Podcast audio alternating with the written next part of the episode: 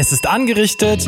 Steuerrecht à la carte, der Steuerrechtspodcast von CKSS. Hier geht es um Rechtsprechung, neue Fachveröffentlichungen und Aktuelles aus dem Steuerrecht. Von und mit den Spezialisten für Spezialisten und interessierte Zuhörerinnen und Zuhörer. Immer frisch zubereitet mit den aktuellsten Informationen, die Sie im Berufsalltag brauchen. Aus dem Kanzleistandort, dem Kösti-Haus in Köln. Heute zur gewerbesteuerlichen Behandlung von Bewos mit Klaas Fuhrmann und Michael Neufer. Willkommen zu einer neuen Folge von unserem Podcast Steuerrecht à la carte. Heute sind wir hier zusammen, der Michael Neufer und ich, Klaas Fuhrmann, und wir haben heute ein Thema, da geht es um die Gewerbesteuer, da geht es um ein ganz interessantes Verfahren, ähm, was wir führen und ähm, da geht es um eine Gewerbesteuerbefreiung und dann vielleicht mal die Frage hier, um was für Unternehmen, was für Gesellschaften geht es denn überhaupt, die hier möglicherweise eine Gewerbesteuerbefreiung bekommen können? Ja, in unserem Verfahren, da geht es um äh, ambulantes betreutes Wohnen, auch BEWO genannt.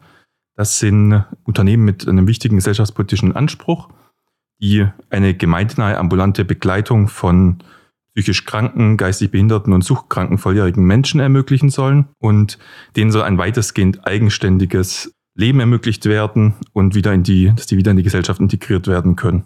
Mhm, das ist ja interessant. Und äh, was machen die genau, diese Bewos oder diese betreute Wohnen äh, oder Unternehmen?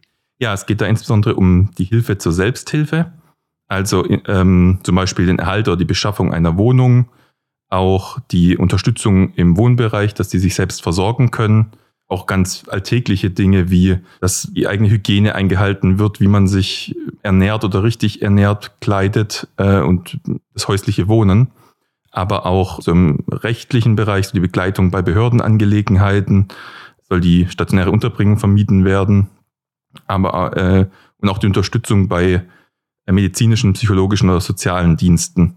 Auch wird darauf geachtet, dass die Medikamenteneinnahme regelmäßig erfolgt und eine Tagesstruktur da ist, sodass auch äh, Rehabilitationsangebote gemacht und dann auch angenommen werden können von den einzelnen Klienten. Ja, das hört sich ja nach einer sehr wichtigen und auch sehr verantwortungsvollen Aufgabe an, was äh, bei diesem betreuten Wohnen gemacht wird. Jetzt haben wir uns ja so ein bisschen mal angetastet, was äh, da gemacht wird, worum es geht. Und jetzt kommen wir etwas zum Steuerrecht.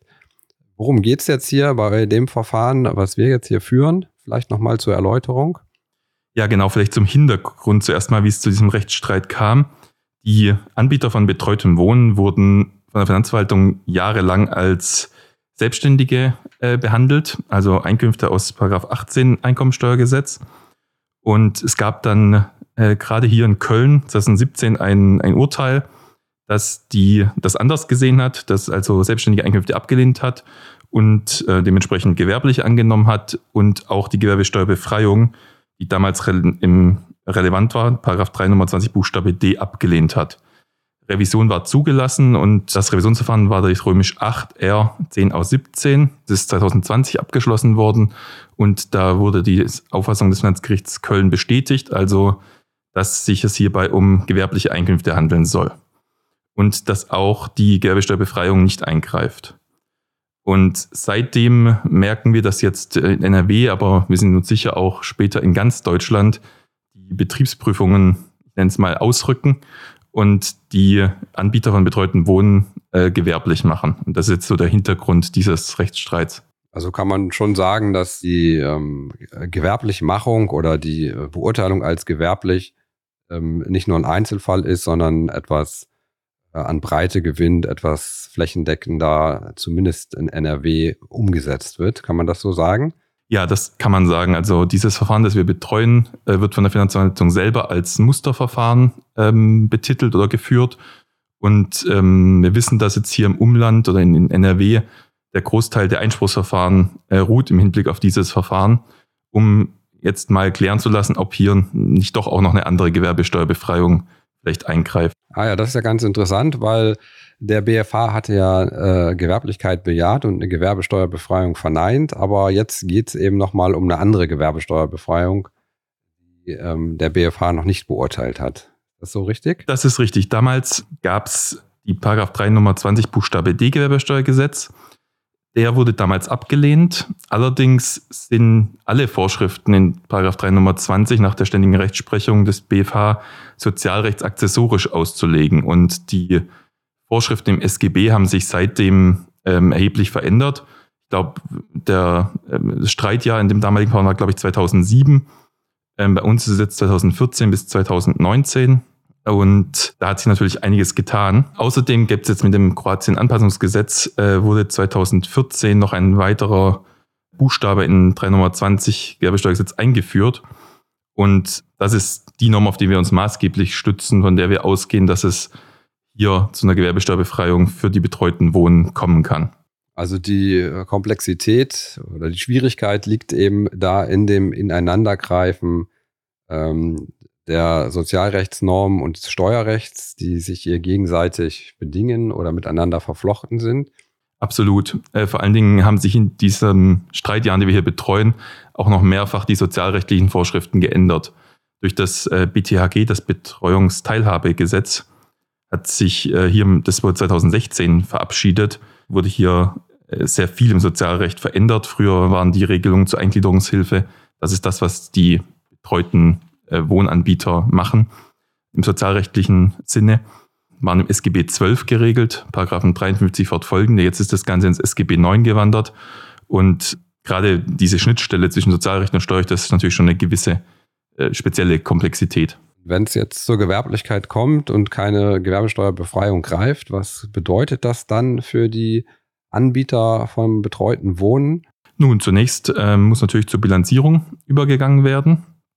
Ähm, das führt natürlich schon mal für ähm, höheren Steuerberatungskosten, weil die meisten äh, Anbieter, jedenfalls die wir kennen, wir betreuen mehrere, sind Personenunternehmen, also entweder Einzelunternehmen oder Personengesellschaften, die dann bislang eher als 4-3-Rechner ähm, nicht oder Einnahmenüberschussrechner nicht bilanzieren mussten. Das heißt, grundsätzlich gibt es natürlich die Gewerbesteuerpflicht. Das ist ja aber jetzt genau der Punkt, den wir mit dem Finanzamt streiten. Dann gibt es natürlich da die klassischen Probleme, die es mit der Gewerbesteuer immer gibt. Sprich, die, die Gewerbesteuer wird ja nur pauschaliert auf die Einkommensteuer angerechnet. Es kann hier also zu einem Anrechnungsüberhang kommen, das dann eine echte Mehrbelastung bedeutet, weil ja bis kürzlich nur, ich glaube, 83 Prozent anrechenbar waren. Jetzt sind es 400, glaube ich, oder 420. Aber in, in großen Städten wie Köln äh, der Hebesatz halt, also Köln zum Beispiel bei 475 Prozent liegt, sodass es dann zu einer echten Mehrbelastung kommt. Aber das, was die unsere Mandanten und auch in anderen Fällen eigentlich am meisten stört, ist zum einen, dass sie sich selbst nicht als Gewerbetreibende fühlen, sondern auch aufgrund ihrer Ausbildung, oft ähm, Diplom-Sozialarbeiter, Konfrontationspädagogen, Erzieher, sich eigentlich eher als, als Selbstständige, als Freiberufler fühlen.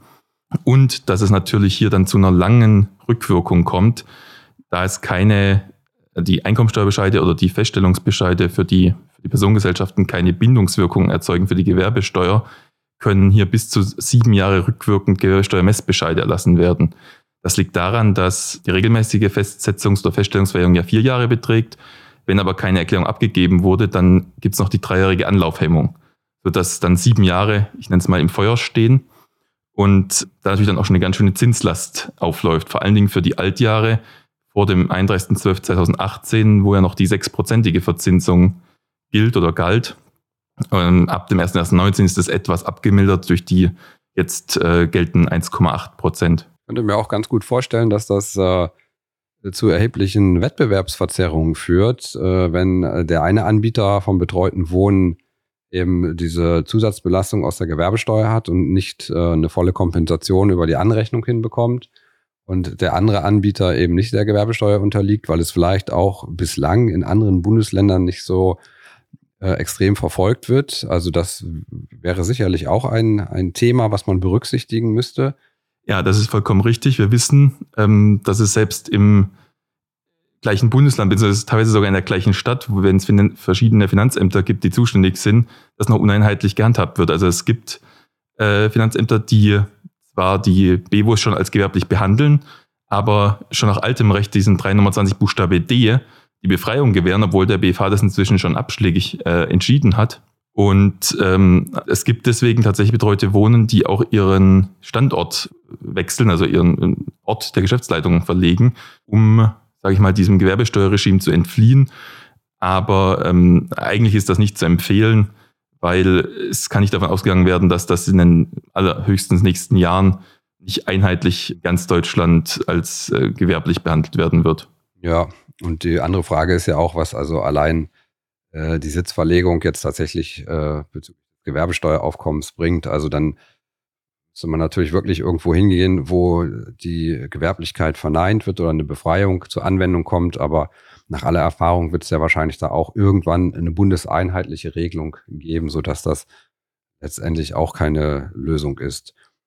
Dann noch andere Ideen irgendwie dagegen dann vorzugehen. Ähm, man kann sich natürlich einmal an das Musterverfahren äh, dranhängen. Dann hat es, glaube ich, eine so große Breitenwirkung, dass es da Überlegungen gab oder gibt, eine Petition äh, zu starten für die Gewerbesteuerbefreiung. Wie ist denn da der Stand? Genau, ich habe vorhin nochmal nachgeschaut. Die Petition ist noch online, die läuft noch bis zum 31.12.2023. Wir können mal schauen, ob wir das in die Show Notes nächstes Mal einfügen können.